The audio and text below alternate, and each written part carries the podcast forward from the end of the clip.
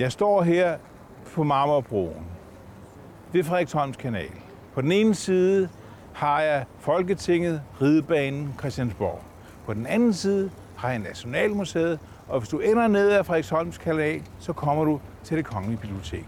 Men lige her, lige på hjørnet, der ligger Ubesvinhandel, hvor jeg har tænkt mig at invitere en række danske forfattere for at tale med dem om dansk identitet, Europa, deres forfatterskab. Velkommen til forfatterne og Europa.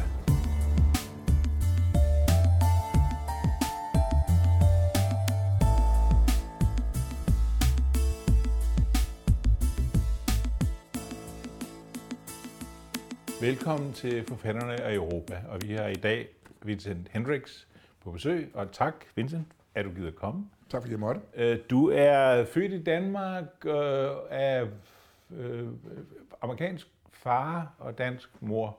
Det vender vi måske lidt tilbage til, men i første omgang vil jeg gerne spørge dig om noget. Er EU en demokratisk organisation? Det er ikke noget lille spørgsmål at stille, men grundlæggende må, se, må man jo sige, at den grundlæggende idé er, at det skal være det. og det, der så er ved det, det er selvfølgelig, at den er overstatlig. Så det, det betyder, at det kan godt synes en lille, lille, lille smule svært, når du sidder i nationalstaterne, at tænke det som noget, som dybest set er demokratisk, men jo for faktisk for mange kan synes som om, at størstedelen af lovgivningen og størstedelen af beslutningerne egentlig henligger i Bruxelles, frem for i København, eller i Berlin, eller hvor det nu måtte ligge. Men den grundlæggende idé, ja, det er selvfølgelig, at det er et demokratisk organ. Det er jo det, som vi har efterstræbt i den vestlige verden siden oplysningstiden. Du er født øh, i 70, så vidt jeg husker, altså lige før, altså et par år før EU, EEF-afstemningen, må man sige. Øh, øh, din mor stemte sikkert, din far gjorde sikkert ikke. Sådan noget. Ved du, hvad de stemte? Jeg vil formentlig tro, at de stemte nej. Altså, og det er jo ikke fordi nødvendigvis, at de måtte mene nej den dag i dag. Det tror jeg sådan set ikke, de gør. Jeg ved ikke, om min far stemte, men min mor stemte formentlig nej. Men det var jo måske nok mere, og ikke så overraskende, en del af, hvad er det, som vi får, og hvad er det, som vi har. Og i den udstrækning, man er i tvivl over for, hvad det er, man får, så er det det tider sådan, at vi vælger at være konservative, og dermed også tage, hvad vi har, frem for, hvad vi får. Men, men, men når du, du kigger på nogle af de stater, eller i hvert fald lande, der er med, Rumænien, Ungarn, Polen, sådan noget, og vi snakker demokrati, så kan vi jo i hvert fald godt være lidt i tvivl om, det måske ikke kører helt så godt for dem. Så hvordan fungerer det så i sådan en stor organisation? Ja, man må sige, at man skal starte et sted jo.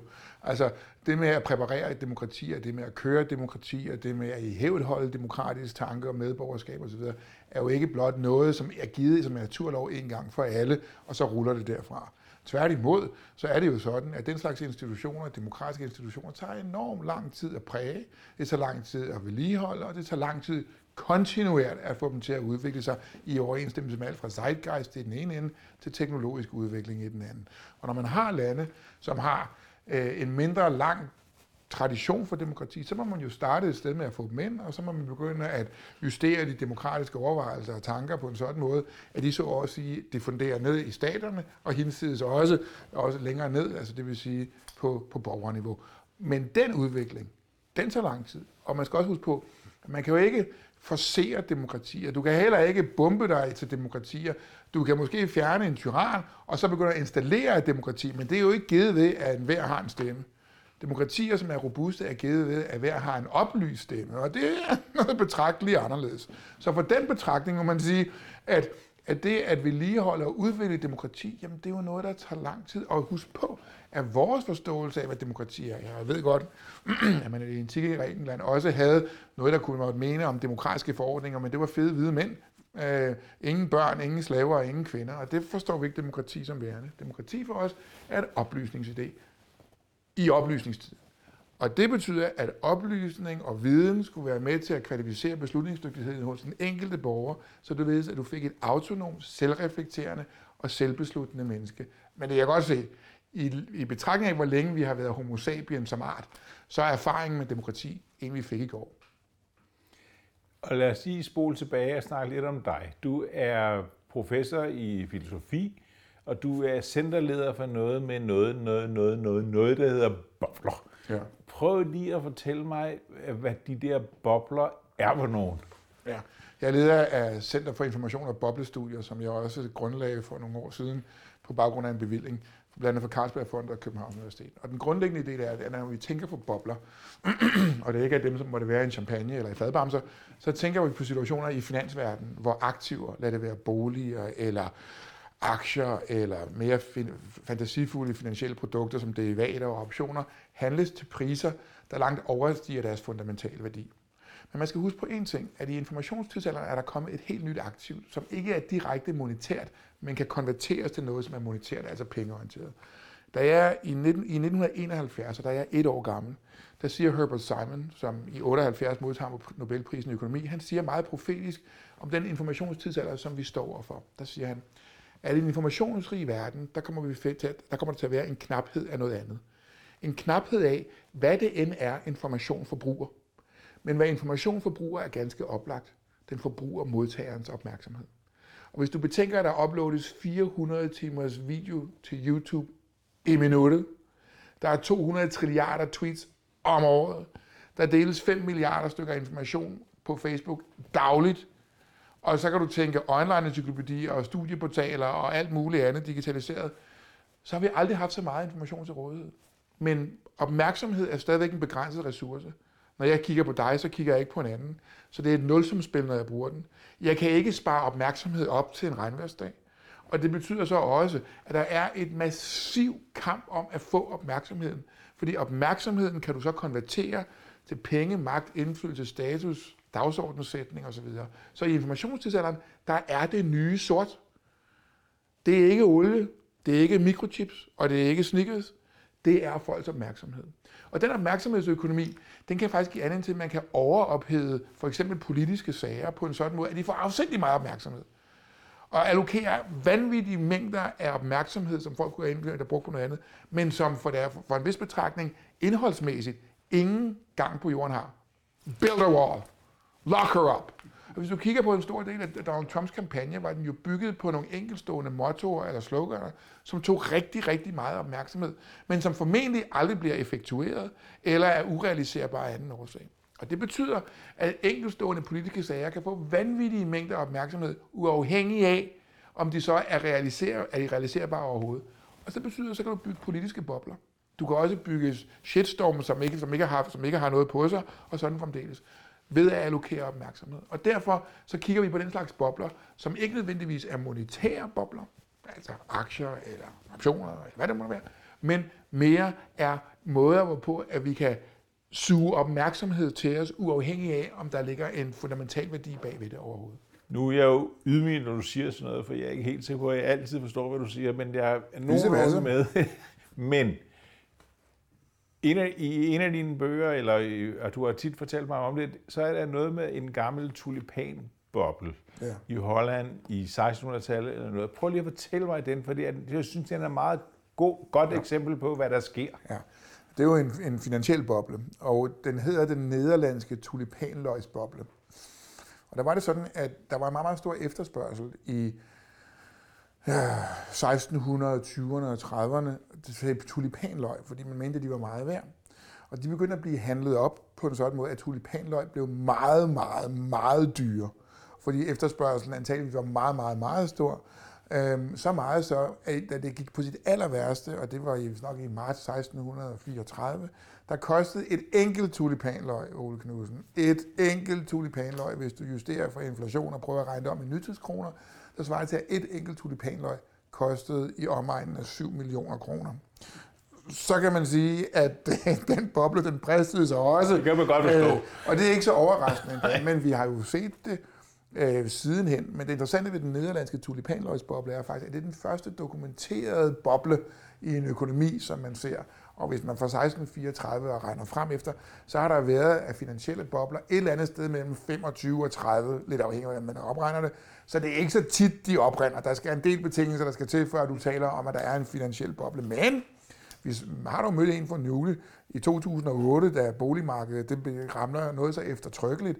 Der har vi faktisk en situation, hvor man bestemt kan tale om, at der var en boble på boligmarkedet, og specielt på erhvervsboligmarkedet i Danmark, og som startede egentlig i USA ved, og det er måske også interessant ved, at man begyndte, det, det interessante i moderne økonomier, det er, at, at, at gæld er mange penge værd. Ja. Øh, og specielt hvis du kan finde ud af at spekulere i gæld. Så hvis du har en, en, gæld, en kreditpølse, om du vil, så er det det, man kalder den gode del af kreditten. Det er så dybest set den, der er garanteret af banker, eller hvad det nu måtte være. Og så går du længere og længere ned, og så ender du hos lånehejerne. Og hvis du begynder at skære i den nederste del af pølsen, og så lægge de her forskellige kreditter sammen, og så få de her forskellige institutioner til at handle de her gæld, gæld imellem sig, så kan du faktisk nå situationer, hvor du tror du virkelig, når du åbner op, der har du simpelthen guld og grønne skove, og så er der sild og rødne æg i stedet for. Og det var dybest set den slags finansielle produkter, som blev gerne til det, man kaldte subprime-krisen i USA, som så også forplantede sig til Europa, og til Danmark ikke mindst også, hvor dårlige, rigtig dårlige værdipapirer kunne leve relativt længe på et ikke reguleret eller nævneværdigt reguleret finansielt marked. Og det er sjove med det, og det bekymrer med det, det er, at i en informationstidsalder, der kan du faktisk få lidt det samme, nemlig at der findes visse former for information, som er af rigtig dårlig, dårlig kvalitet, men som kan allokere rigtig, rigtig meget opmærksomhed. Og ved du, hvad man kalder det? Fake news. og hvis, der, hvis vi lige spoler tilbage, så siger at du har lavet bog, der hedder Springe Boblen, som netop handler om alle de der bobler der, men sjovt nok har du også lavet en bog, der hedder Fake News. Øh, men jeg vil lige spørge noget om det der bobler igen accelererer de? Kommer der flere og flere af dem? Nej, altså man kan sige, øh, den sy- finansielle bobler, de har det med at komme med en vis form for cyklus. Men altså igen, fra 1634 og frem, at der har vi altså ikke mere end 25-30, så man kan godt tale meget om bobler, men det betyder altså ikke nødvendigvis, de er der. Nu er det jo sådan, at hvis man kigger på informationsmarkedet og opmærksomhedsmarkedet, så er det en relativt nytilkommen til os. Den er ikke så længe siden. Husk på, at Facebook for eksempel, de startede i 2004, og hele ideen om, at vi har et informationsmarked, er faktisk en relativt ny idé. Og der har vi set bobletendenser på den helt store klinge i alt fra shitstorm til hate speech til øh, urealiserbare valgløfter til mobbekampagner. You take your pick. Og det er jo ikke så, under, så underligt. Når normalt er det sådan, at vi introducerer nye teknologier, så vil der komme en række børnesygdomme. Og det er dem, vi prøver at fange nu her, inden de begynder at blive kroniske. Så, så bobler og fake news hænger jo sammen på en eller anden måde, ja. men det, en af dine seneste bøger hedder Fake News, som du har skrevet sammen med en af dine kolleger fra, fra Boblecentret. Ja, Mads Vestergaard, min ja. studerende ja. Øh, fake news er hvad? Ja, altså fake news starter vi, det definerer vi faktisk på side 100 i bogen i øvrigt. Men, det var lidt set, var det ikke? ja, vi skal lige igennem markedet for, for fake news først, inden vi definerer det. Men, men den grundlæggende idé er, at vi laver sådan en informationskvalitetsskala, og helt oppe i toppen af skalaen, der ligger de sande udsagn. Det er dem, man har, hvor der findes verificerede kendskærninger, og så graduerer vi forskellige former for udsagn, og så ender vi med tre i zone tre udsagn af de giftige. Det første, det er løgnen. Og den løgneren er jo interessant, fordi en løgner er jo ærlig. Ærlig i den forstand at forstå, at en løgner accepterer, at der er forskel mellem sand og falsk, for ellers kan du ikke definere, hvad en løgn er.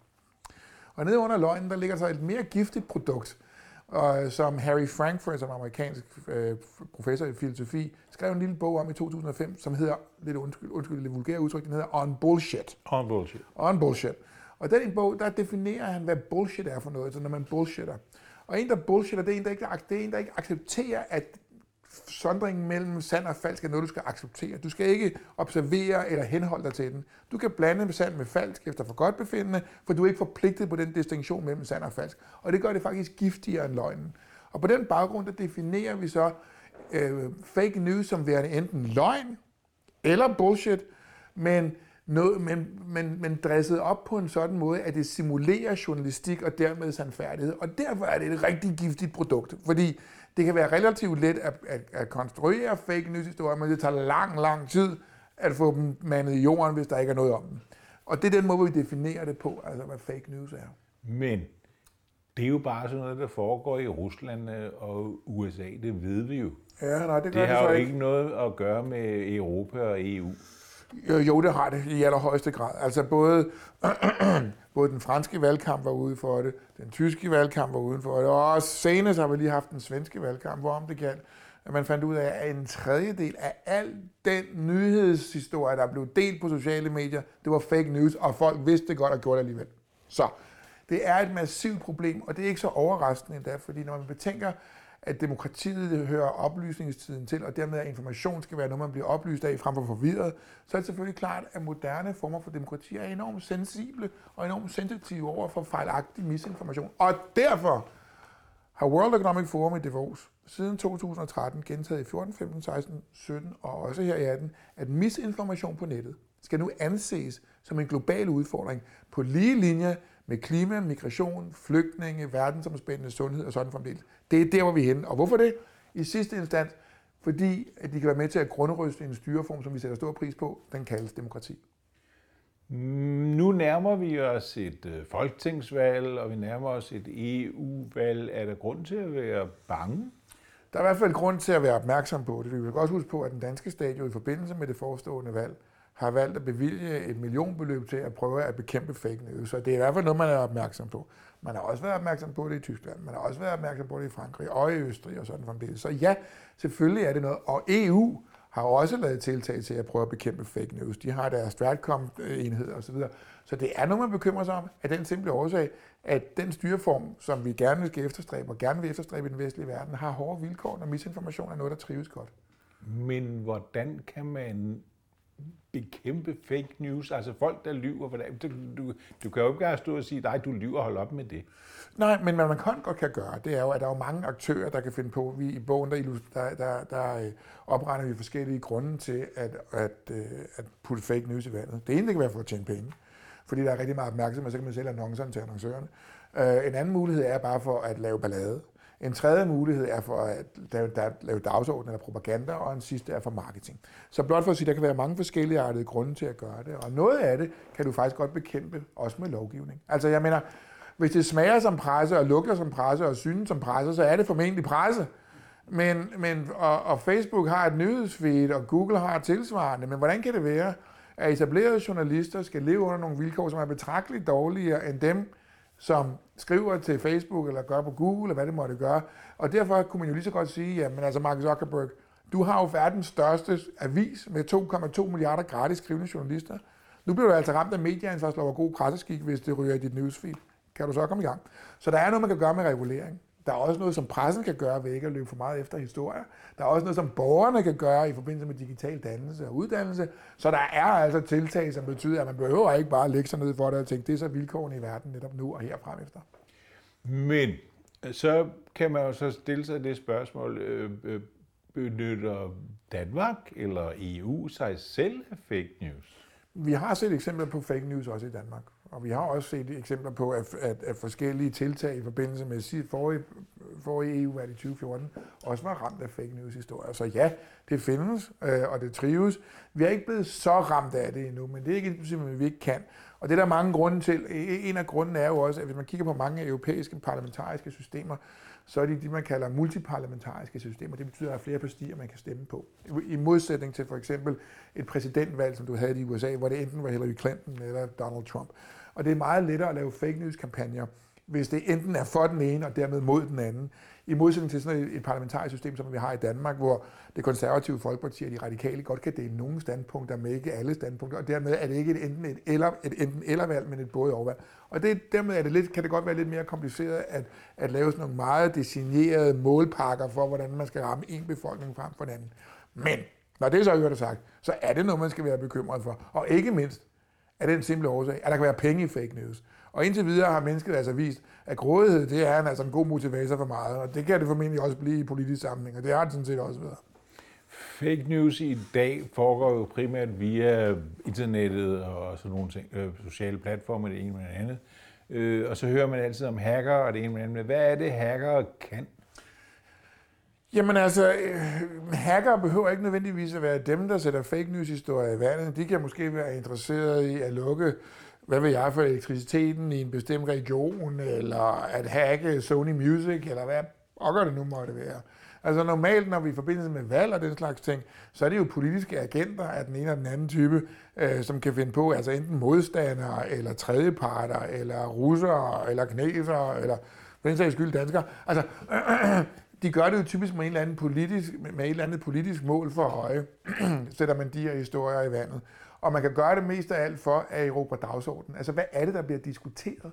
Hvad er det, der larmer rigtig meget? Og der er en stor interessant undersøgelse i 2016, der viser, at i forbindelse med amerikanske præsidentvalg var det for eksempel sådan, at, at, at bestemte nyhedsmedier var i stand til at sætte dagsordenen, og så må de etablerede nyhedsmedier også gå ind og tage de her dagsordner, fordi ellers så, hvis Washington Post ikke tog den op, så tog New York Times den op, og hvis CNN ikke tog den op, så tog MSNBC den op, og sådan fremdeles. Og derfor blev det et nulsumspil på opmærksomhed, så derfor kunne de lige så godt tage historien selv. Og derfor, når du har og det er jo en af de ting, vi også har hjulpet med i Europa, det er, at hvis hele din nyhedsdækning er baseret på, hvor mange kliks og hvor mange der trænger, hvor meget gennemstrømning der er, så kan du godt blive at begynde at spekulere i det, uafhængigt af, om det, der bliver spekuleret i, er sandt. Sagt på den måde, hvad der er sandt, er ikke nødvendigvis viralt, og hvad der er viralt, er ikke nødvendigvis sandt. Og en af de ting, vi har i Europa, det er faktisk en ret stor public service øh, forpligtelse fra statens side til at større for public service. Der ved man faktisk fra forskningens side, at det kan faktisk være et boldværk mod fake news, fordi man ikke nødvendigvis bare jagter kliks, eller jagter øh, kommersielle interesser, men jagter oplysning, eller prøver at ratificere udsagn og alt muligt andet. Så public service kan faktisk være en, en, en medvirkende årsag til, at fake news ikke rigtig får, får alt for gode vilkår. Jeg har hørt øh, både danske og europæiske øh, øh politikere sige nu, at man ikke bare skal være defensiv, men man i virkeligheden, altså alle, som om det var en våbenkrig, skal, selv skal gå ud og øh, hacke tilbage og fake news tilbage og sådan ja. noget. Er, er, er, er, er der grund, er, er, er, er der mening i det? Nej, fordi du får ikke, problemet med det er, at, at det kan man, jeg kan godt se, hvor pointen skulle være henne. Så hvis der en kommer med en fake news, så kommer jeg bare ind til modsvar. Problemet er bare det, at, det er, at fake news bare kan komme til at vinde af den, af den årsag. Fordi markedet for information finder ikke en naturlig ligevægtstilstand hvor den gode information, den overlever, og den dårlige går til grunden, bare fordi der er meget af den, og folk de udveksler den ganske meget. Det ved vi. Og, og derfor så er der ikke nødvendigvis det med at gå ud og smide en fake news-historie i hovedet på en fake news-historie, det bliver folk ikke nødvendigvis mere oplyst af, og det kommer ikke nødvendigvis tættere på sandheden. Så derfor er det ikke en strategi, jeg vil anbefale, hvis ideen er at oplyse befolkningen, inden de skal til valgurnerne. Øh, nu har vi jo hele balladen med England og Brexit. Øh, og jeg, jeg har hørt en historie, som jeg er sikker på er rigtig, eller, eller i virkeligheden også ligegyldigt, om den er. Men at øh, efter at englænderne havde stemt, der var der, havde Google aldrig haft så mange øh, søgninger på, hvad Brexit egentlig var. Ja. Altså forstået på den måde, de havde egentlig ikke undersøgt det inden, men så tænkte de, hov, hvad pokker er det, vi har stemt på? Ja. Øh, ser du problemer med Europa, som at der sidder nogle mennesker rundt omkring i England, i Polen, i alle mulige andre steder, som, ikke, som føler sig øh, forladt, øh, ikke valgt af noget, og derfor øh, bare stemmer på noget, fordi de ikke ved, hvad de ellers skal gøre. Jamen det er nok ikke så meget nødvendigvis, fordi de ikke ved, hvad de ellers skal gøre. Men man kan sige, at den pris, vi har betalt for en globalisering, også i Europa, det er jo, at der er kommet et A-hold og et B-hold. Og A-holdet er typisk de urbane befolkninger med de højere uddannelser, som har gode jobs osv., og så er der landbefolkninger, som har haft betragteligt svære vilkår. Og derfor har du fået en polarisering i dine demografier blandt folk i lande, som har betydet, at der kører sådan en potenslovsøkonomi, så dem, der i forvejen har haft meget, de får endnu mere, og dem, der ikke har, de får endnu sværere ved. Og når du står i en situation, hvor om det gælder, at du er blevet, lagt, lagt, blevet efterladt på landet, eller rustbæltet i USA, som ikke har haft en reel lønsfremgang i 15 år, eller hvad det måtte være, så er det selvfølgelig klart, at hvis der kommer nogen og fortæller dig, jamen det er deres skyld. Det er deres skyld.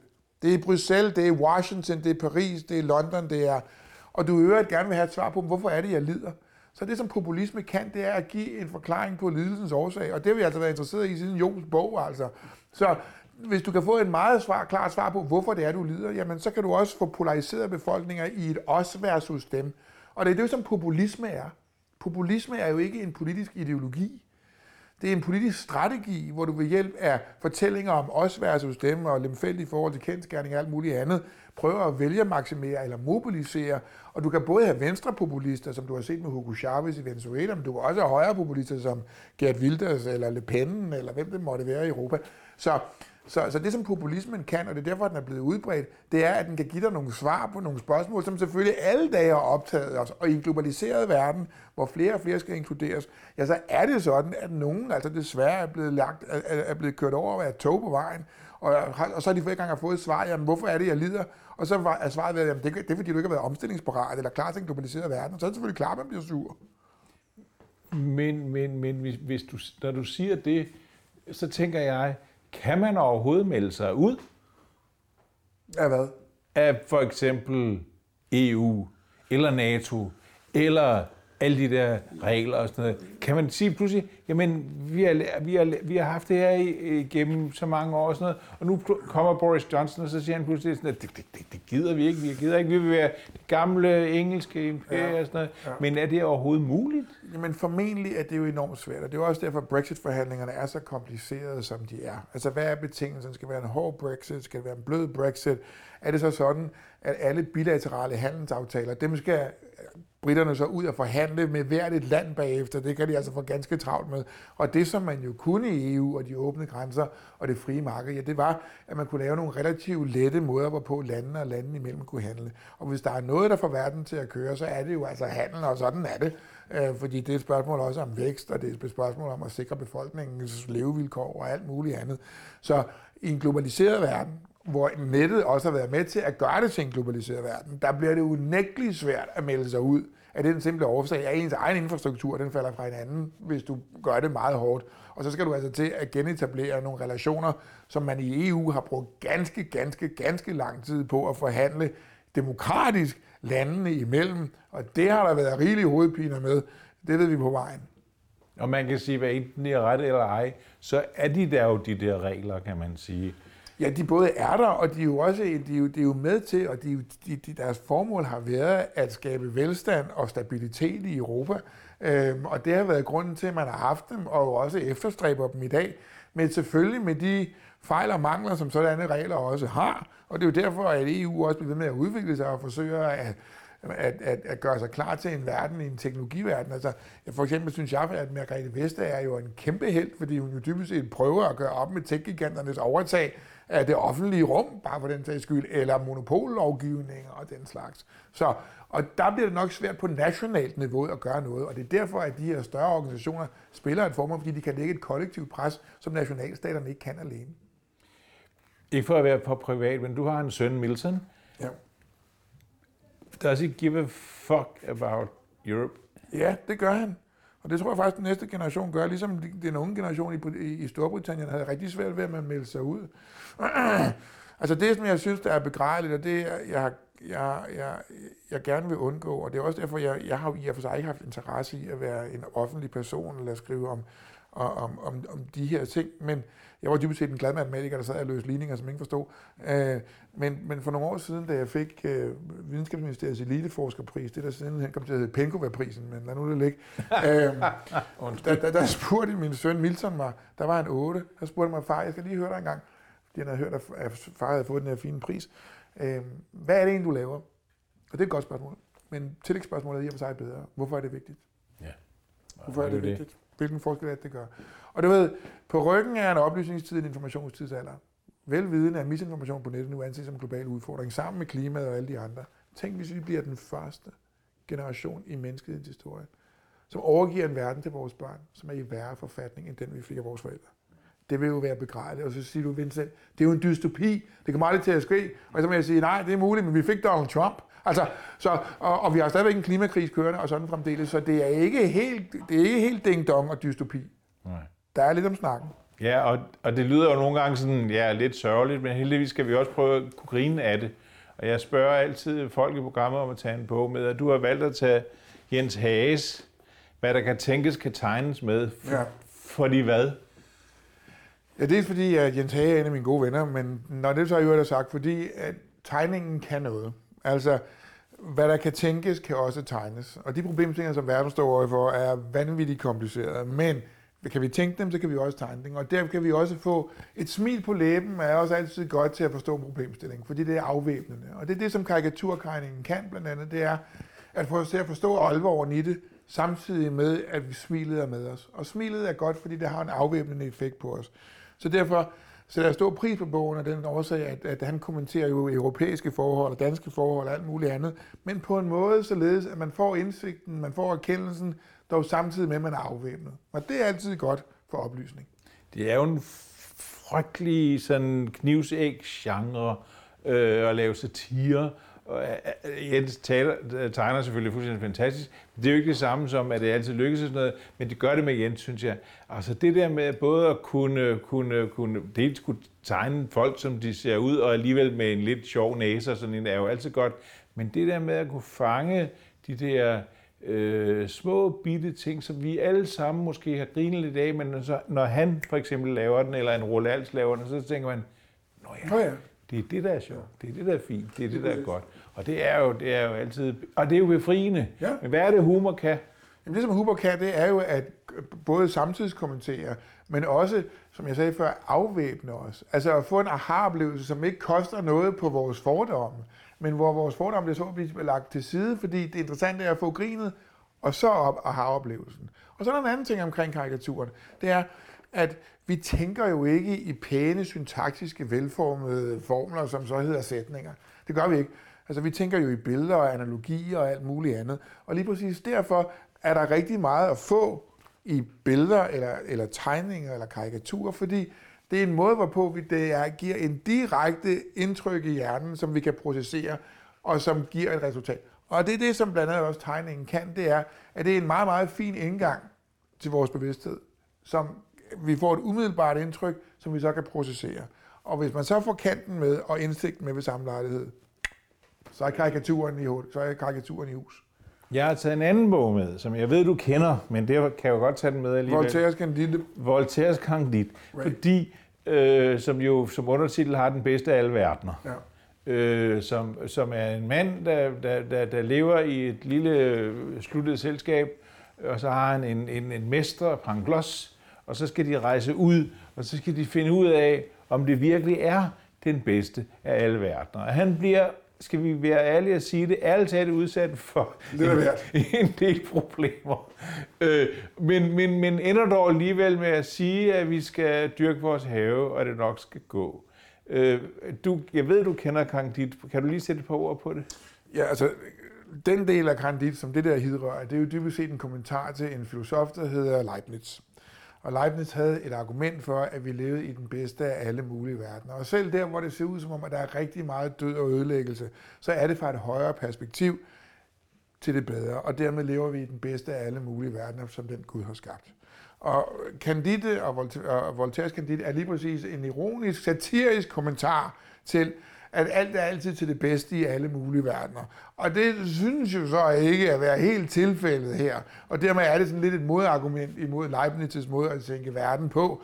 Fordi at det fodrer ind i et klassisk religiøst problem, eller, øh, nemlig omkring, hvordan kan det være, hvordan kan det overhovedet være, at hvis Gud er algod, hvordan kan der så være så meget ondskab? Og et argument, som man kalder teodicea-argumentet, det er det argument, der hedder, jamen det kan godt synes sådan for vores begrænsede udsyn som mennesker, men i det store billede, der er det til det bedste, og dermed lever vi i den bedste af alle mulige verdener, og det er Voltaire så ikke enig i. Og, og jo, EU er der jo nogen, der mener, er den bedste af alle, om ikke verden, så dog i hvert fald den europæiske verden. Øh, øh nærmer man sig noget? Prøv at her. Altså, det er lidt ligesom som Winston Churchill sagde om demokratiet. Ikke? Demokratiet er den værst tænkelige styreform. Altså lige bortset fra alle de andre, vi har prøvet fra tid til anden. Og sagt på den måde her, at det er jo lidt det samme med EU, og, øh, og som jo også skal være demokrati, demokratisk. Det er så tungt at køre demokratier. Men det er den bedst mulige måde, vi kender på til, at det enkelte individ får en stemme i det store hele. Så om det ikke er den bedste af alle mulige verdener, så er det den, som vi indtil videre kender, der varetager individets interesse bedst, samtidig med helhedens interesse bedst. Og hvis man kalder det den bedste af alle mulige verdener, så lad gå. Men jeg er ikke sikker på, at du nødvendigvis skal, men at erkende, at vi både er individer og flokdyr, der er demokratiet formentlig den bedst mulige ting, som vi har indtil videre. Vincent, vi bliver nødt til at stoppe nu. Vi kunne blive ved, og det er altid dejligt at høre på dig. Øh, Jeg bliver nødt til at stille dig et sidste spørgsmål. Hvis du tænker 10 år frem i tiden, har vi så et bedre Europa, end vi har nu? Ja, hvis vi tager os sammen. Ja. Det var, hvad vi havde i dag fra forfatterne og Europa. Tak fordi I så med. Se med næste gang på DK4.